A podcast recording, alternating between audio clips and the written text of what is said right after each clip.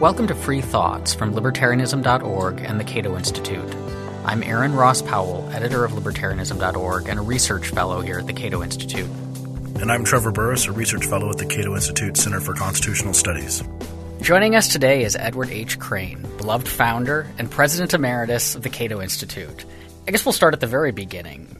How did you become a libertarian? Well, I used to say, and it can't really be true, that I've always been, I can't remember when I wasn't a libertarian, but I guess I started out as a uh, Goldwater Republican, you know, conservative. Uh, but as soon as I read libertarian stuff, whether it was, you know, Ayn Rand or uh, Isabel Paterson, uh, the sense of liberty being across the board and, and doesn't stop at the economic border uh, always made sense to me. And, and so I guess I've always been a libertarian. I, my father was a conservative doctor who uh, didn't really know much about public policy, and my mother didn't care about it. But I always was attracted to the libertarian perspective.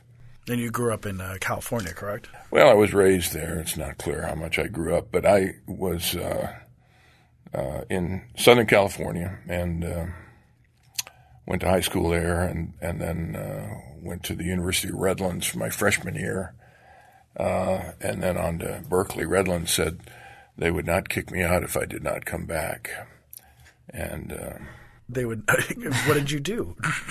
well, they had rules. You couldn't have women or liquor in your uh, in your dorm. Oh, that's horrendous. Uh, either one would have done me in. and, uh, and, so I went to Berkeley, where I was, you know, I was a radical at Redlands at Berkeley. I was just another one of the guys.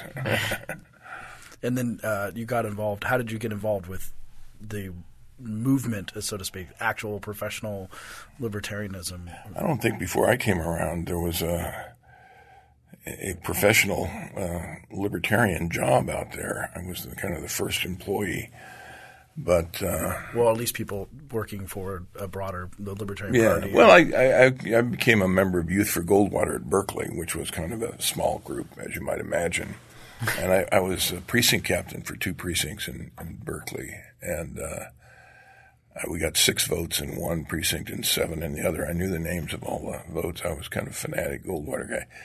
Although I, I was less enthusiastic when he, he flipped on Social Security and, um, uh, but you know, I really admired the guy. When you think about um, the end of the New Deal being maybe 1952, uh, um, it's remarkable that within eight years, the um, the number one political book in America was The Conscience of a Conservative which really uh, still holds together today if you read it, but it was a repudiation of the New Deal across the board.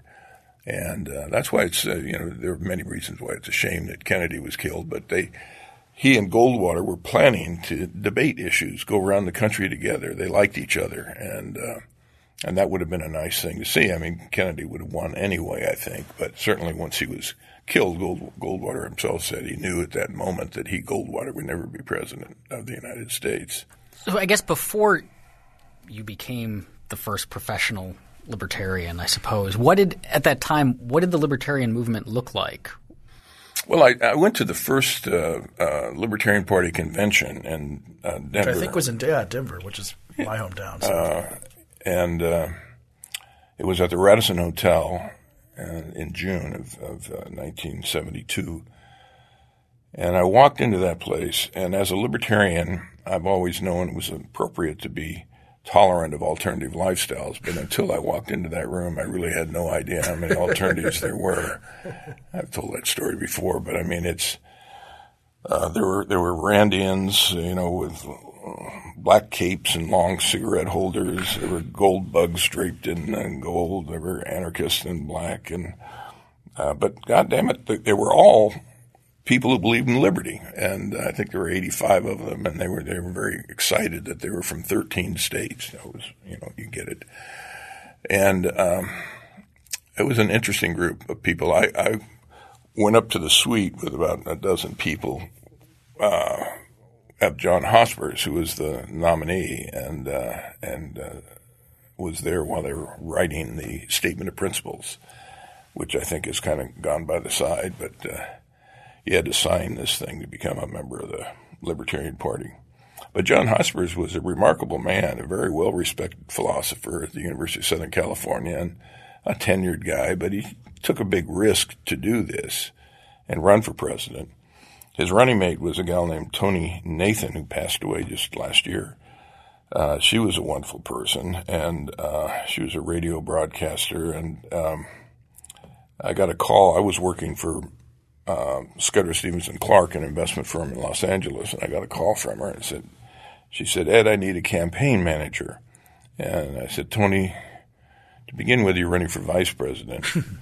and beyond that, you're on the ballot in two states. So I, you know, with all the due odds respect, are against you. Yes. Yeah, you're not going to win. and she was in, uh, let me see, Colorado and Washington State, I think. Which are so, now the two marijuana states. Maybe. Well, maybe. yeah, see, we got started early there. so anyway, she was um, um, uh, insistent, and uh, she said, "You don't have to do anything. I just need your name on the stationery." I said, "Okay."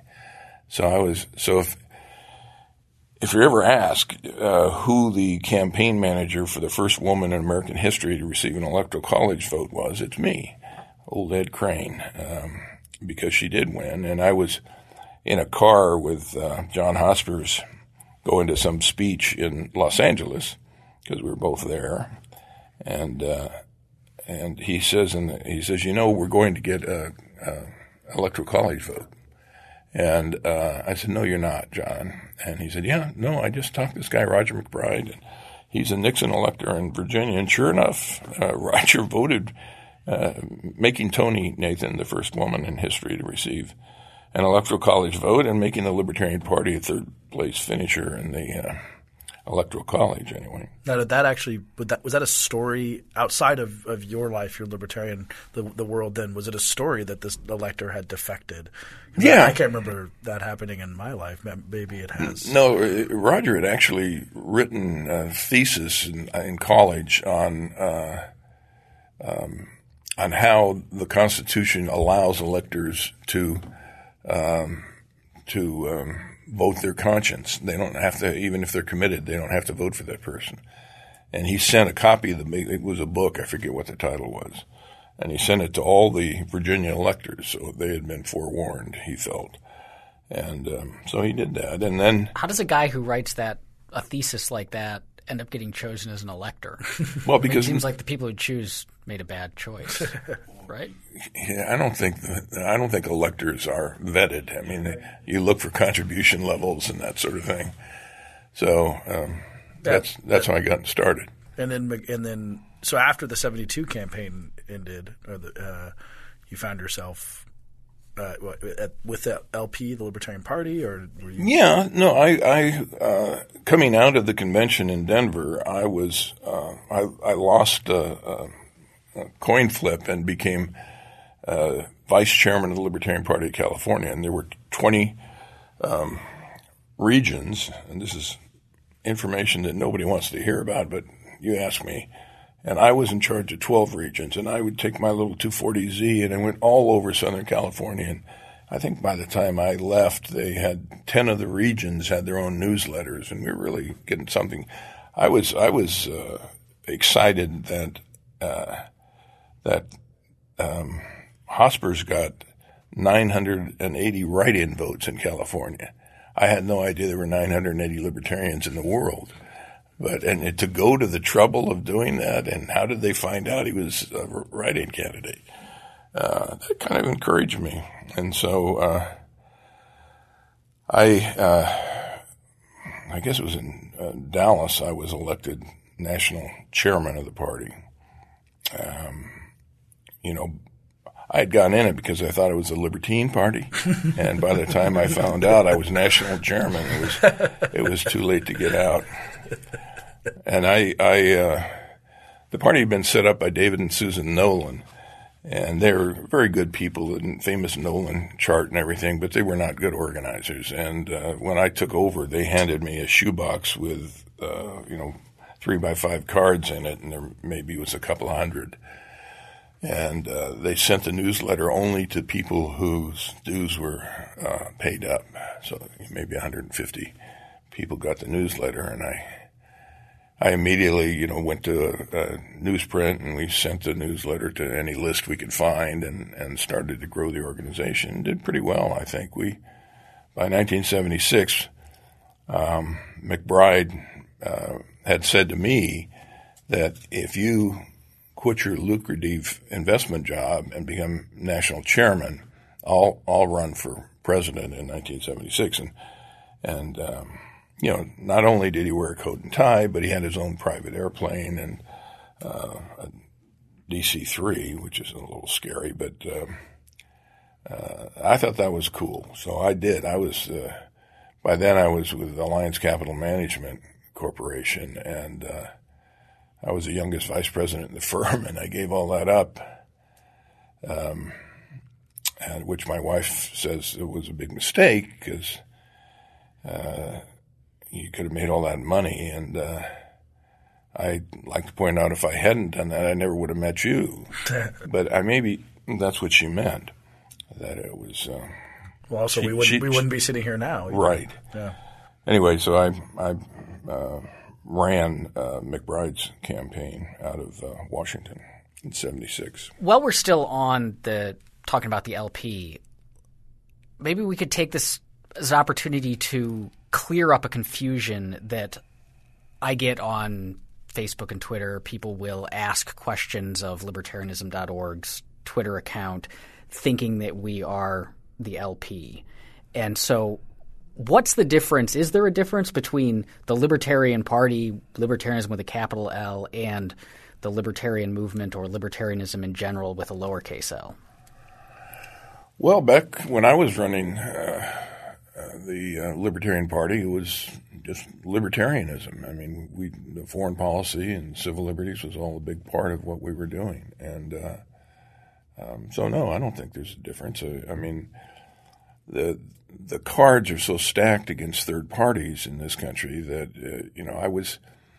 Uh, naive to think. Uh, I, I, honestly thought I could create a third party, and uh, yeah, I still think that it, it could have happened. And when, when Ed Clark ran in 1980, we got on the ballot in all 50 states, which was a hell of an achievement back then. It's hard enough now, but uh, back then it was next to impossible. You had to break many, many laws and petitioning and so forth to to get in there. But um, Howie Rich was uh, in charge of the. Uh, he's one of the great grassroots organizers ever uh, both in terms of what he did to get Ed Clark on the ballot in all 50 states, but also uh, what he did with the term limits movement.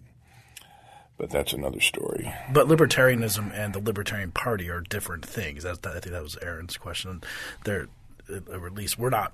A lot of people think Cato is actually associated with the Libertarian Party in some way or has some sort of official arm of it, but it, it's it's not. We're not. If people were wondering. no, no. Cato is not. I mean, obviously, a political party is going to act differently and do different things than a think tank will.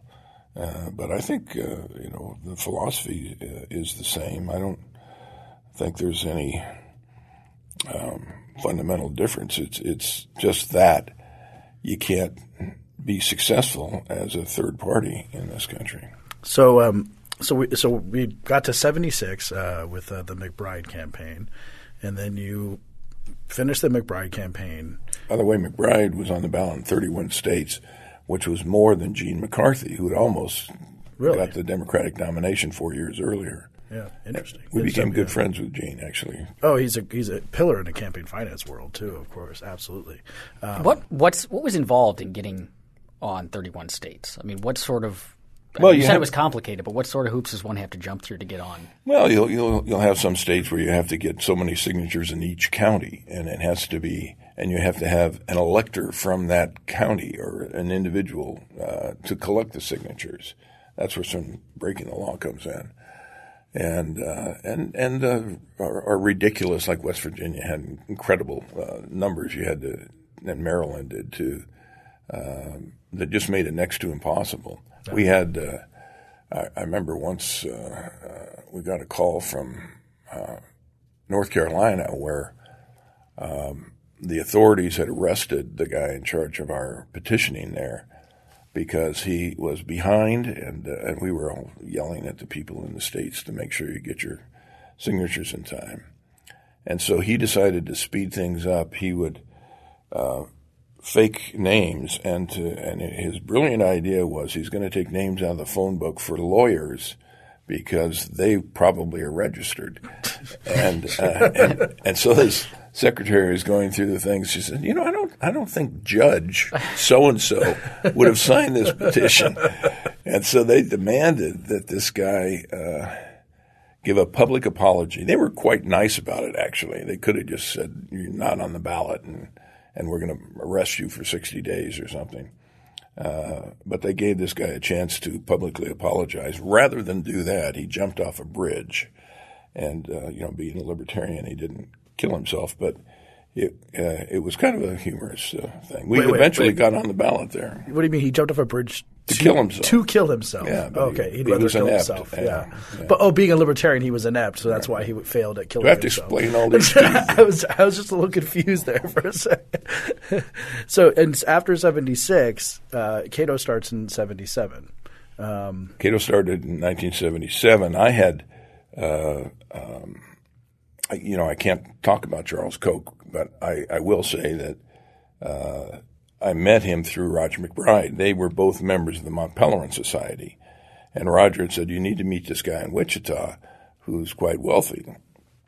Not quite as wealthy as he is today, but still substantial.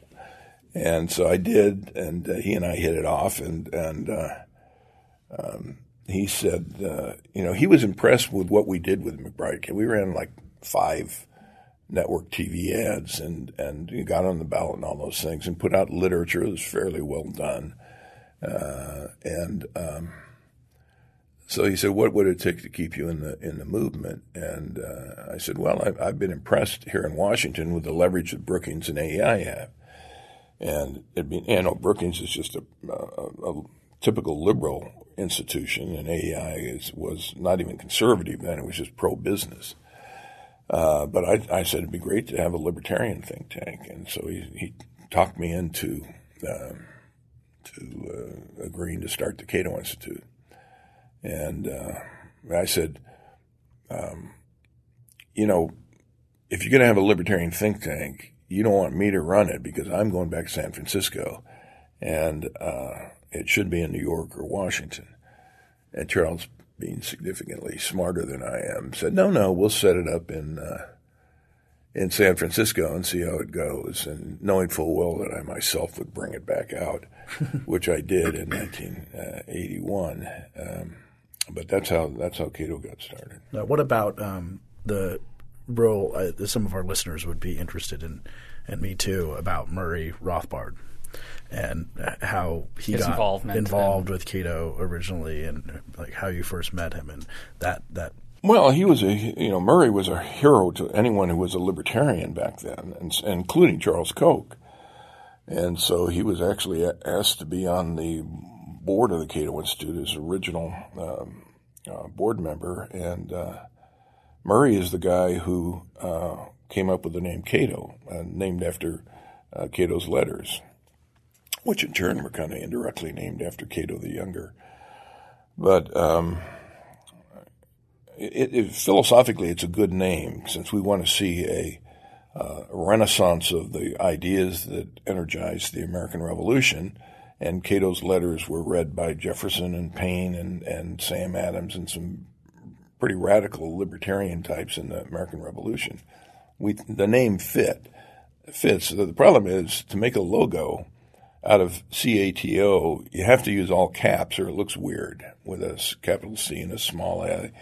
That's just more than you guys need to know. But, but I, but so people think it's a Central Atlantic Treaty Organization or something. Crane and the others. Crane and the Crane and the others, others yeah. is, is what it it originally was meant to be. But, but no, that's so that's how that got started. And but Murray Murray left Cato. Oh yeah, Murray Murray was a great guy to have as a friend. He was so funny and full of life, and uh, uh, but he was not a good guy to have as an enemy. And uh, Murray um, was very keen on Inquiry magazine, which was one of Cato's first projects, and Bill Evers was the editor, and it was aimed toward the left. it, it was really well done, but it was. Uh, it turns out the left is not that interested in libertarianism as much as you'd think. I mean, it, when you think about, well, we should agree on civil liberties, we should agree on on foreign policy, but you know, the left is as interventionist in foreign policy as anybody these days, and uh, and uh, in terms of civil liberties, I mean, they don't even believe in free speech anymore. It also feels like they the left is rather willing to let their views about economic liberty trump anything else. Yeah. So no. so they'll set civil liberties issues aside in order to Regulate and Regulate, yeah. tax. Yeah, they the, the intellectuals there see no difference between economic power and political power. To them, it's all coercive, and that's just a fundamental mistake. It's much more, uh, you know, uh, it, it- it's much better if you live in a society where you can tell Ford after their hundreds of millions of dollars telling us to buy Edsels, you can tell Ford, Ford to shove it. But you know, when the government tells you to do something, you got to pretty much do it. So it's it's a distinction the left doesn't make, and it's really uh, a shame that they can't see that. You mentioned that uh, that Murray is uh, great as a friend and horrible as an enemy, and he, he was he had that sort of purity string vein in him of trying to decide who was against him. I think that probably Murray would have said the same thing about you in his own way, right? Like that was a got, got pretty high level of animosity there uh, uh, in the eighties. Uh, He didn't like me. That's uh, that's you know, that seems to happen to me from time to time. but Murray, you know, uh, Evers was the editor of Inquiry magazine, and, and they thought they'd died and gone to heaven. That that was their goal was to reach the left. That was always, and Evers himself was from Stanford and was just obsessed with what his Marxist academic friends would think if he said this this way or that way and uh, and but it was draining all the funds out of Cato, and the readership was not that big, so we uh, shut it down. And uh, and when they got word of that, then uh, Murray um, talked David Theroux, who runs the Independent Institute now in Oakland. Uh, um, got he was uh, in charge of academic affairs for Cato, and a, a bright, very bright guy they got him to call Charles Koch to um, talk Charles into firing me so that they can keep Inquiry Magazine going. And as soon as he hung up with Charles, Charles called me and said, Ed, I just thought you'd like to know that uh, your guy Theroux there wants you to be fired. And so I walked into Theroux's office and said, David, you're fired. And uh, he immediately understood what had happened. He said, well, can't we still work together? And I said, uh, no, we cannot. You know, actions have consequences and you're gone. who were the first employees of, of Cato other than you? On the day on day one when the doors opened. Well, there was there was uh, Ralph Raico and Bill Evers, and then uh, you know some secretarial help, but it was very small, and uh, uh, and we got our nice offices and and um, got off and running, and the magazine was a good good product, uh, and we started gradually doing public policy work. And how big was it by the time you moved to D.C.? Well, uh, when we moved to DC, we were we were getting rid of uh, Inquiry magazine. We're scaling it down. So I, I- you know, a lot of people just stayed in uh, in San Francisco. I don't think there was more than five people that went to the, but we soon had twenty people or so. Uh, and we had this townhouse on Second Street that was really terrific. One of the neat things about it is one of the few townhouses in in uh, on Capitol Hill that had a nice backyard, and so we would have we could squeeze about eighty people into the dining room, living room area for forums, and then afterwards have a white wine reception, and it became a, a kind of a cool place to go in Washington, and it helped us uh, early on quite well. Did you feel like the early days of the Reagan administration had libertarian possibilities to it that were maybe quickly those hopes were quickly dashed? I didn't appreciate Reagan back then as much as I do now. Uh, but um, you know, we were in competition. I, I, uh, when I was running the uh, MacBride campaign, I wrote a letter to Reagan, who at the time was calling himself a libertarian, and talking about how libertarianism is the essence of conservatism or republicanism, I think. And I listed, you know, half a dozen things that he says and believed that weren't libertarian. And he wrote me a very thin skinned letter. I gotta find it. I, I know it's around somewhere. Um, yeah, you should find that. if it's handwritten by Ronald Reagan, that would yeah, be, yeah. It, it was. and uh, Sam Husbands, who passed away a couple of years ago, was a dear friend of mine and on Cato's board. But also, Sam was a um, uh, a good friend of Reagan's, and in fact was uh, Reagan's. Um, what do you call it when um, uh, people come in from out of town and um, house guest? No, director of. Uh, oh, uh, not etiquette, but whatever. You mean inside the White House? You mean? No, no. When he was governor of oh. California, reception protocol. protocol. Okay he was in charge of protocol. And, in fact, we got when I took over the Libertarian Party and and and had moved to San Francisco, I had got uh, um, Sam Husbands to agree to quit the Republican Party and join the Libertarians, and also a guy who was Reagan's uh, um, appointment secretary, Ned Hutchinson. Um, Ned uh, was quitting the Reagan administration. Ned loved Reagan, but he said, you know, the guy just doesn't care who works for him. Somebody will come in the office, and of course, Ned was in charge of, of who they appointed to positions. And, and somebody come to me and say, uh, well, you know, uh, Bill Carey, uh, I met him at a cocktail party, really nice guy. He should be, you know, insurance commissioner or something. and Re- Reagan would come in and, and, and tell this story, and um, and Ned would say, "But Governor, we don't know him." No, no, you know, I'm, I'm assured he's a good guy. So they filled up, and that happened clearly when he was president too. I mean, he appointed a guy uh, as a Secretary of Education who uh, campaigned to create the Department of Education, which he campaigned against, which yeah. he had campaigned against and won. You know, um, and then he appointed uh, a dentist as uh, Secretary of Energy. The guy knew nothing about energy policy. Um, so, you know, I, one of the great failings of, of Reagan was personnel.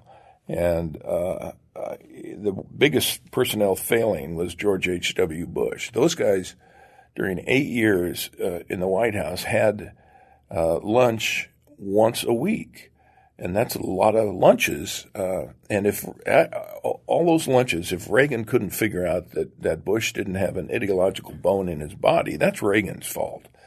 And um, you know what Reagan was, it wasn't a um, a libertarian administration by any sense, uh, uh, stretch of the imagination, but my, he had some very, very good people working there. And the first thing Bush did when he took over, and, and Bush was never elected, Reagan was elected for a third term uh, was fire them all. The only one he didn't fire that I'm aware of was Bruce Bartlett, who was in Treasury, and uh, but it kept a very low profile. And then it turns out Bruce Bartlett's a statist. So, well, I wanted to, uh, you the letter that Reagan sent you. You said it was a thin skinned. What, what, what did it? Well, I'll, say? I'll call myself any damn thing I want to. Okay, and and uh, and then he uh, you know, I wrote back and, and uh, you know, Sam Husbands wrote a letter and tried to calm the waters, and I, I think essentially uh, did. But I, as far as I know, Reagan never called himself a libertarian after that. And I'm not sure that that's a good thing. I probably should have just shut up and, and uh, tried to refine his libertarianism. But. So when Murray Rothbard actually finally left Cato, there's this claim kicked around that you stole his shares of Cato. I, Ed Crane. Or, I think he, he said Charles Koch did, but uh, they were in Wichita. You know, if you knew Murray, you didn't want to give him any papers. He was not very well organized, but um, um, he uh, had actively worked to get rid of me, and it you know it was it didn't take long to discover that Theroux's actions were uh, initiated by Murray and Bill Evers, but basically Murray. And so that uh, that was kind of a you know undermining the the structure of the organization and and uh, and his attitude was that he wanted Cato to focus on appealing to the left and and was engaged. You know, he considered himself, and so did Bill Evers, uh, Leninist. And part of that uh, strategy, the Leninist strategy, is to lie, cheat, and steal if you have to. Whatever you say doesn't matter. I mean, if you're if if the if you're after a bad guy, then you just cut him down any way you could, and that's the way they operated. And and Charles, I think, saw that, and so uh, we just said, you know, this is not working out. So uh, the majority of shareholders voted to, and that was well within the, the bylaws of the organization. The majority, in fact, everyone except Murray, of course, voted to, to take away his shares. They weren't stolen. Let's turn then to another future shareholder in Cato and the guy who I mean, played a large role in really putting Cato on the map in Washington, and that's Bill Niskanen. Mm-hmm. As it relies to the, it also has a connection to the Reagan administration too.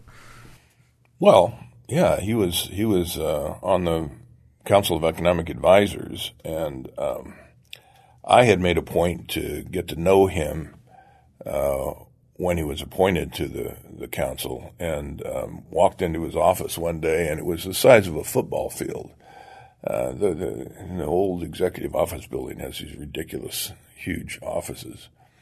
And, uh, you know, Bill could care less about that sort of thing. But, uh, and I told him I would love to get you uh, to work at Cato, uh, you know, when you're done with the council or whatever.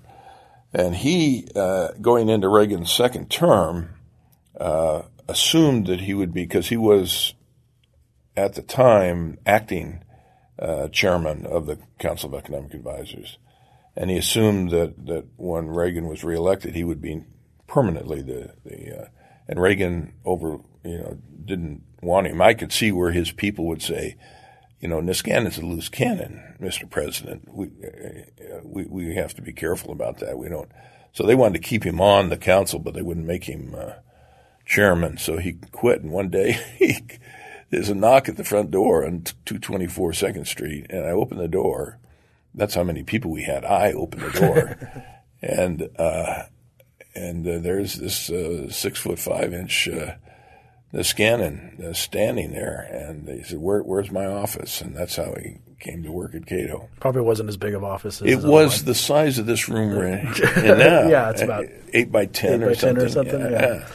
And uh, he didn't complain, never complained at all. Uh, what a what a wonderful person he was. He was, uh, you know, not a hardcore libertarian, um, but he was very sound on on basic principles. I always thought Bill was took economics too seriously. I mean, he'd read some book or some, you know, journal article, and, and that was the truth at that point. Uh, he did say it uh, to his credit you know, he would ask why uh, why is uh, there a number to the right of the decimal point?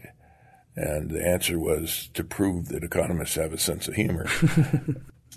Which is because really the number to the left of the decimal point also proves they have a sense of humor, in my view. But uh, beyond that, though, Bill was a man of tremendous integrity, and uh, his wife Kathy, uh, his widow, has just been a stalwart uh, in all the difficulties Cato's faced uh, in recent years, um, and she remains on our board. But um, but him joining was was a it was a deal. huge thing. It gave us credibility, and uh, and um, so I'm I have nothing but uh, fond memories and admiration for Bill Niskanen. Let's let's talk a little bit about uh, aside from the history uh, we, you wanted a think tank in the sort of AEI Brookings model, but in, in terms of your broader principles of Cato, your, your sort of founding idea of what Cato was, the attitude behind Cato, like the purity, was it, were we going to be a purity test? Were we going to work with the government more? And, and how, how did that work in? So, for example, you have like different rules for Cato, like uh, there's no endowment, for example is is yeah. I I think endowed organizations tend to get lazy, and it's just human nature. If you know where the money's coming from, uh, you know it it you don't work as hard. Um, and and another another element of that argument is that uh, people are giving you money to fight the battle. Why why do you want to? If somebody said, "I'm going to give you hundred million dollars as an endowment," and you're gonna uh, you're gonna make um, you know back in the good old days five million dollars a year, and that will be what you'll spend. In the meantime, you got a hundred million sitting on the sidelines, uh, and so in five years you will you know spend twenty five million dollars, but you could have been spending twenty five million a year for four years or five when you count interest in. Uh, so I always thought that, that that I never tried to raise money for an endowment. I mean, you can consider the building we're in right now an endowment in the sense that Cato has, you know, there's there's no mortgage payment, there's no interest payments, uh, no rent. Uh, Cato owns uh, this place 100%, and uh, it's such a beautiful facility. I mean, the uh, ideal uh, thing for a think tank. Now, what about ideological purity tests? As another, what what is the Cato purity test? Because uh, that, that's something we get criticized. It kind of goes into the Murray story too. Well, I, how would I, you describe that that purity test, if there is one? No, there's well, I mean, David Boaz and I uh, really always saw eye to eye on what Cato's philosophy was, which was libertarianism uh, presented in a realistic uh, framework, as be as radical as you can be without being irrelevant to the debate. And uh, sometimes, you know, you're too radical, and sometimes you're not radical enough.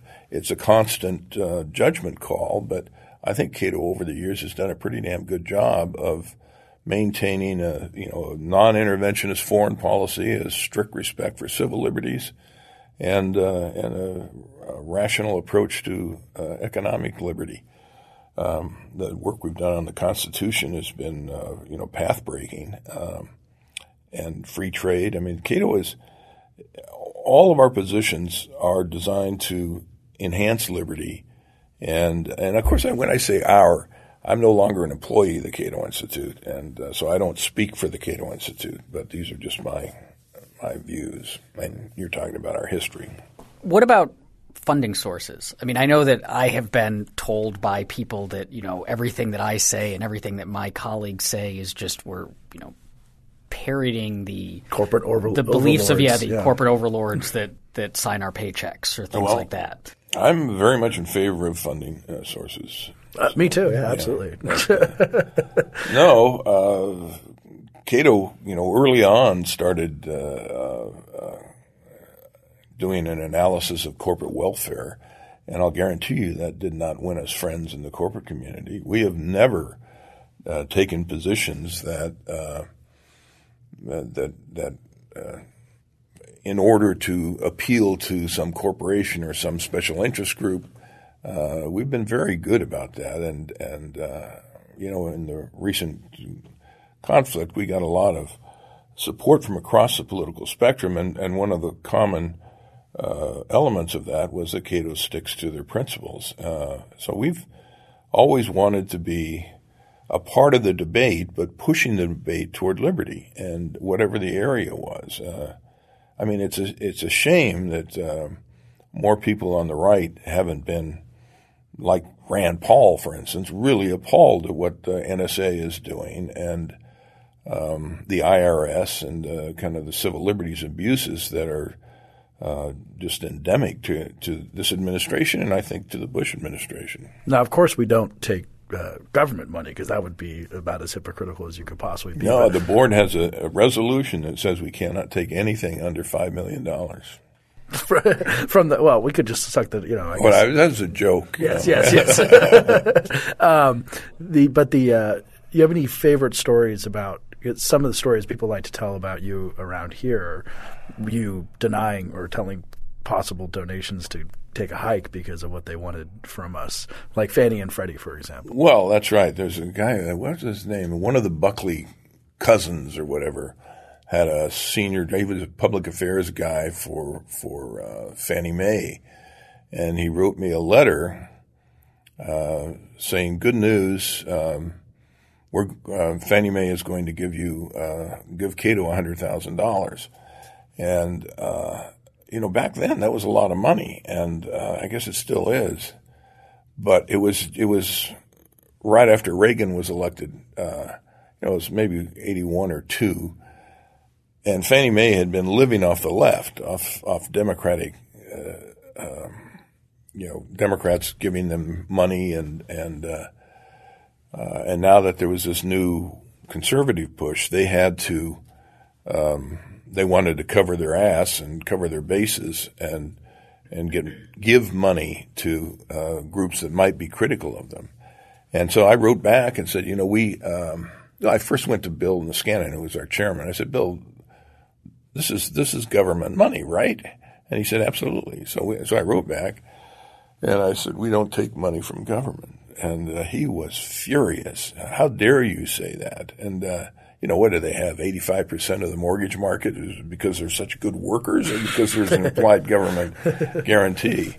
So, uh, yeah, and we've done that. You know, people will come to us and say, I'll give you money if you do this or that. And we just say, no, that's not what we do.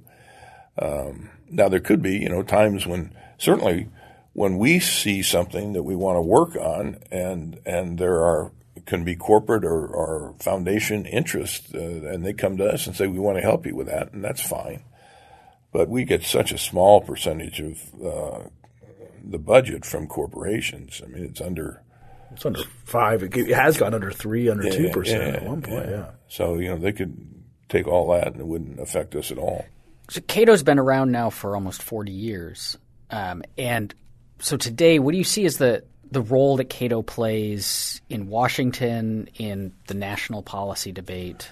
Well, you know, people say this is the libertarian moment, and I think it is, and I think uh, that Cato deserves uh, a good portion of the uh, uh, of the credit for for that because everyone can see the failure of government on the left and on the right, and uh, to me, the real secret to the libertarian moment are independents who are uh, put off by the the social conservatives, and uh, and who also realize that this high tax and spend agenda of the left doesn't make any sense either. When has the government had some new big project that actually worked? I mean, the incompetence is just appalling, and uh, more and more Americans see that now, and so. Uh, you know, my uh, friend John Malone, who uh, was on the board for uh, 20 years or more. Uh, uh, a big businessman, Liberty Media, and um, big in the cable industry. He, he used to say, quite seriously, the thing I like about Cato is it's so moderate. It's in the middle.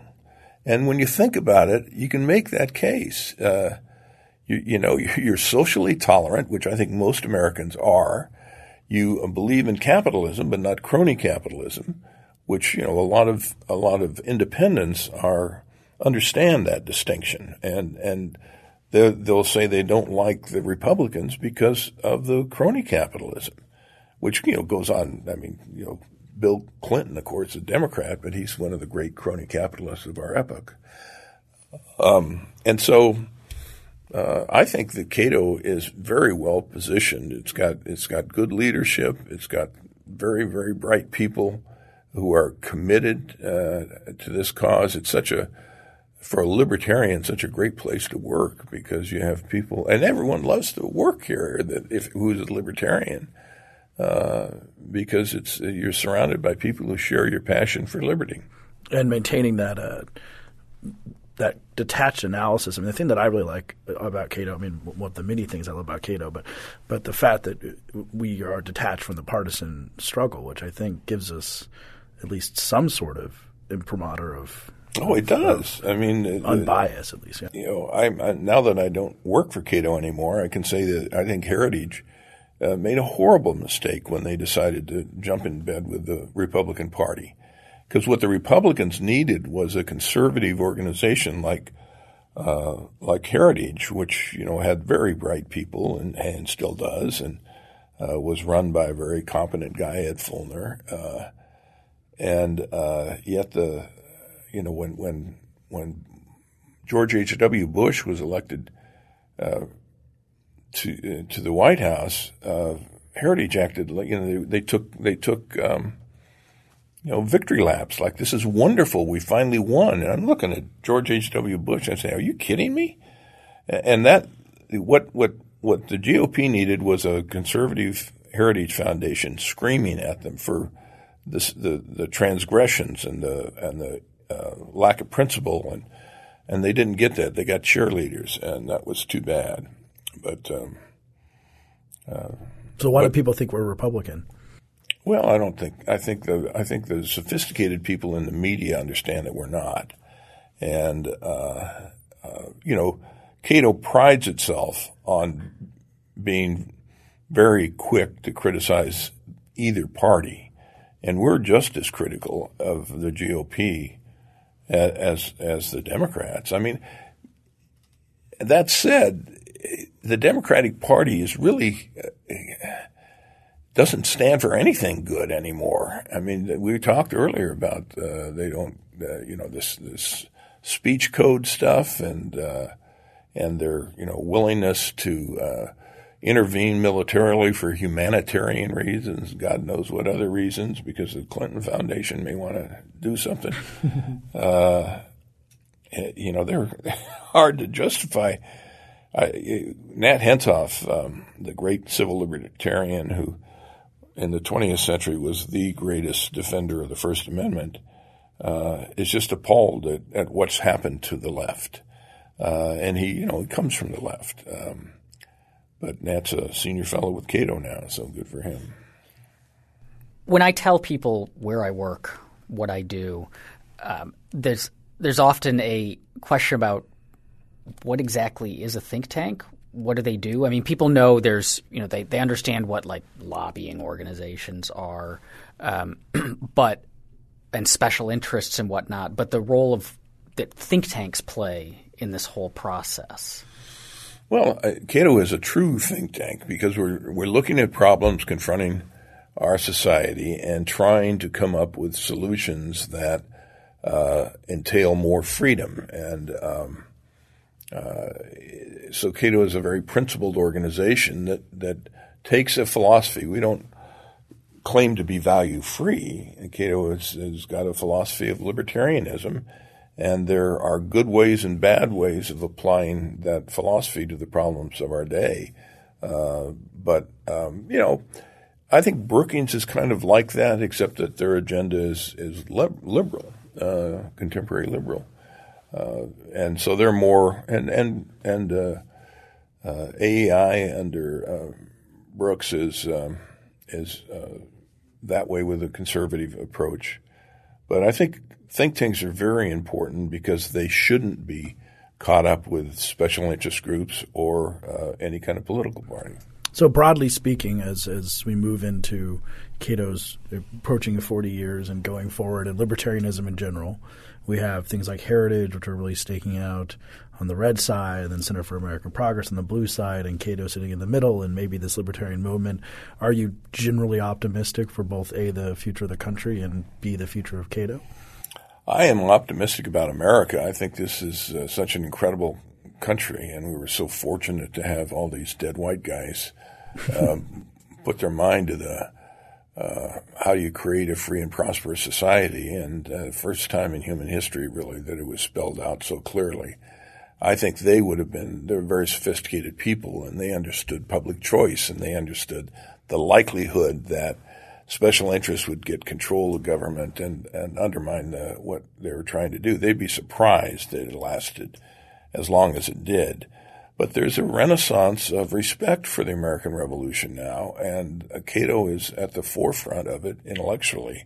So I think it's, uh, I think, I think there is, you know, when, when, when Reagan got elected, the establishment, the pro-government establishment, on the left and the right, I think, were shocked that there was this positive response from the American people to the way Reagan described the, you know, this is a country that you don't have to be ashamed of. We have every reason to be proud of, of our heritage of liberty and the thoughtful initiatives that the uh, founders undertook to secure that liberty. Uh, and, and Americans said, damn right. And that uh, the establishment was really uh, uh, surprised, but it's still there. It's still ingrained, you know, Hayek used to uh, talk about uh, cultural evolution and and how um, you have you know little things like a, a, kid selling lemonade on a street corner is a sign that you live in a free society. I mean, it's probably illegal to do that now, but, but uh, there are elements of our society just deeply ingrained in our culture that mean that means that we have a chance that that if we articulate a vision of liberty uh, that touches on those um, basic sentiments of American culture, uh, you can succeed. And uh, I, you know, I, the support for Rand Paul, I think, is uh, remarkable, particularly given what a thin-skinned guy he turns out to be. Uh, but he's very smart. I don't know if you guys saw the the filibuster he uh, did, but it was uh, remarkable. No notes. It was like a, uh, a college lecture in the Constitution.